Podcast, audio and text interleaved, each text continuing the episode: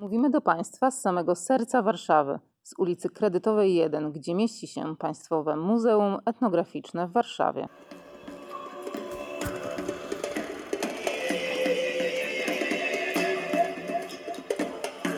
Jaka naprawdę jest Afryka? Kim są ludzie, którzy ją zamieszkują? Co robią na co dzień? Czym się zajmują? Kim są ci, którzy ją odwiedzają? Jakie wspomnienia mogą stamtąd przywieźć?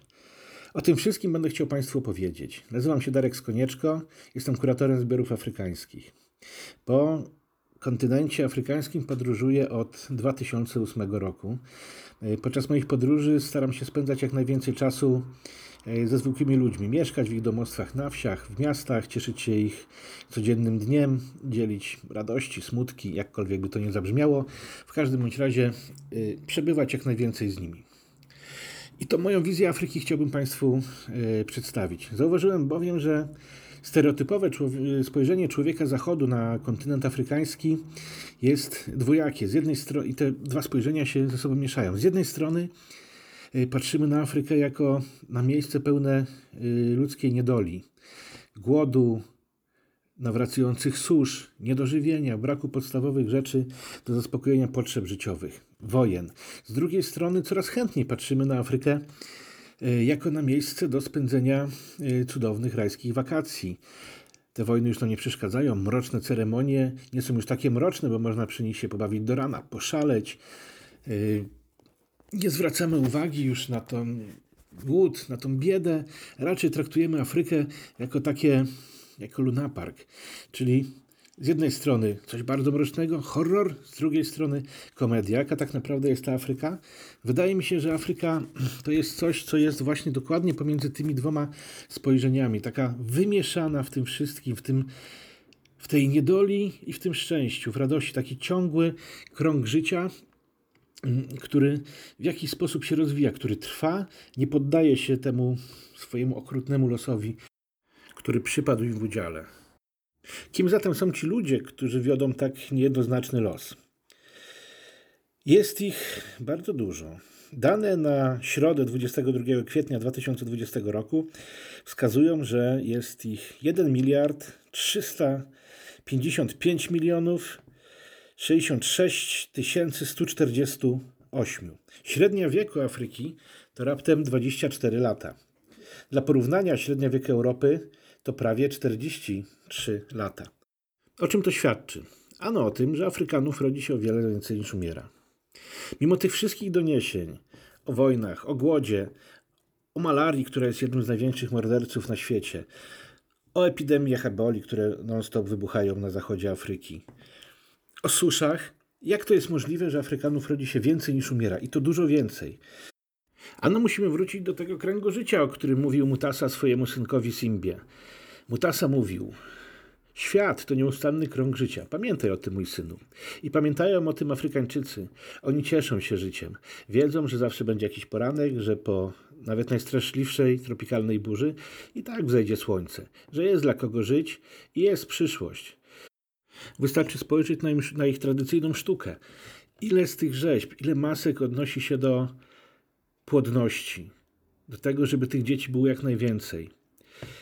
U nas w muzeum będziecie Państwo mogli zobaczyć chociażby figurki Iberdzi, figurki bliźniąt, które z jednej strony są błogosławieństwem za to, że na świat przyszło więcej niż jedno dziecko, ale także są amuletem, który rodzice, którzy nie mogą mieć dzieci, stawiają sobie u siebie w sypialniach i wierzą, że te figurki y, przyniosą im upragnione potomstwo. Tak samo jest w Ganie z figurkami Akuaba. Tak samo jest w Zimbabwe, gdzie czarownicy młodym małżeństwom zaznaczają ślady węża na piasku.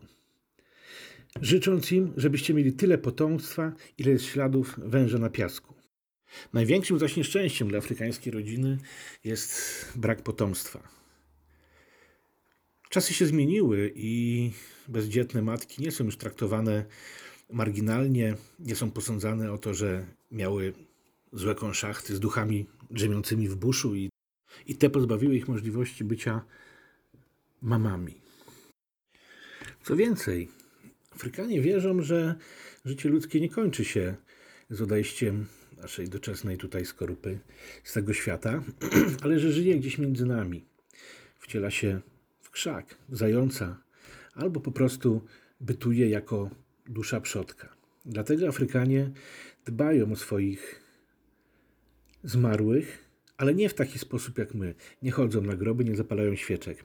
Zazwyczaj odbywa się to w ten sposób, że mają w swoich domach relikwiarze, małe rzeźby, które dbają, czyszczą je, od czasu do czasu stawiają trochę wody, dają jakieś drobne podarki, żeby te y, duchy opiekowały się naszym domostwem. I jeżeli przodkowie są zaopiekowani, czują się dobrze, to wtedy opiekują się całą rodziną. Jeżeli nie, to wtedy na rodzinę spada jakieś nieszczęście. Afrykanie zawsze potrafią sobie to nieszczęście w jakiś sposób y, wytłumaczyć.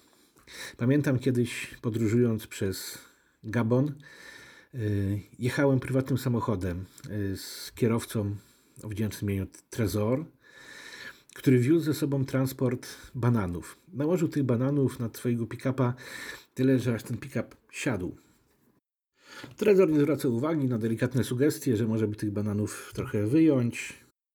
Odpowiadał, że tyle razy już jeździł tą trasą, nigdy nic się nie stało i żebyśmy byli spokojni. Spytaliśmy tylko na wszelki wypadek, czy ma koło zapasowe. Powiedział, że oczywiście ma. Ruszyliśmy po jakichś 30 kilometrach. Opona oczywiście pękła. Trezor jest peszony, zabrał się do zmieniania koła. Oczywiście okazało się, że ten zapas miał pod bananami, więc musiał część tych bananów wyjąć. Koło wymienił, banany zapakował. Okazało się, że to zapasowe koło było w jeszcze gorszym stanie niż to, które się popsuło, ale ruszyliśmy. Ruszyliśmy. Trezor nie chciał dzwonić do miasta, żeby ktoś mu jeszcze jakiś zapas przywiózł. Powiedział, że tyle razy jechałem, spokojnie damy radę dojeść. Poza tym powiedział, że ma jeszcze jedną oponę zapasową, więc spokojnie. Dobra, ruszyliśmy za jakieś 10 km, pękła druga opona, sytuacja się powtórzyła. Po naszych delikatnych radach Trezor postanowił zmienić opony tylne z przednimi, bo te przednie były w trochę lepszym stanie. Rzeczywiście ruszyliśmy. On cały czas był pewien, że dojedzie. Ujechaliśmy kolejne 10 km, pękła kolejna opona. Trezor stanął przed swoim rozkraczonym już pick-upem. Popatrzył na niego, kopnął kilka razy w pękniętą oponę, wzniósł, wzniósł oczy ku górze i powiedział: Panie Boże, dlaczego mi to zrobiłeś? Właśnie ta umiejętność wytłumaczenia sobie swoich własnych błędów i wytłumaczenia sobie tego, że jakoś to będzie. A jak będzie jakoś, to potem będzie lepiej, potem będzie jeszcze lepiej. To jest taki wieczny optymizm, który Afrykanie mają w sobie i wydaje mi się, że temu optymizmowi, tej takiej życiowej nonszalancji zawdzięczają to, że jest ich po prostu coraz więcej i jestem przekonany, że w przyszłości ich dzieci będą żyły w o wiele lepszych warunkach i nie będą mieli takich problemów jak ich ojcowie yy, i matki. I tym optymistycznym akcentem chciałem pożegnać Państwa z serca stolicy, ulicy Kredytowej 1, Państwowego Muzeum Etnograficznego w Warszawie. Dziękuję bardzo. Wysłuchali Państwo podcastu Państwowego Muzeum Etnograficznego w Warszawie.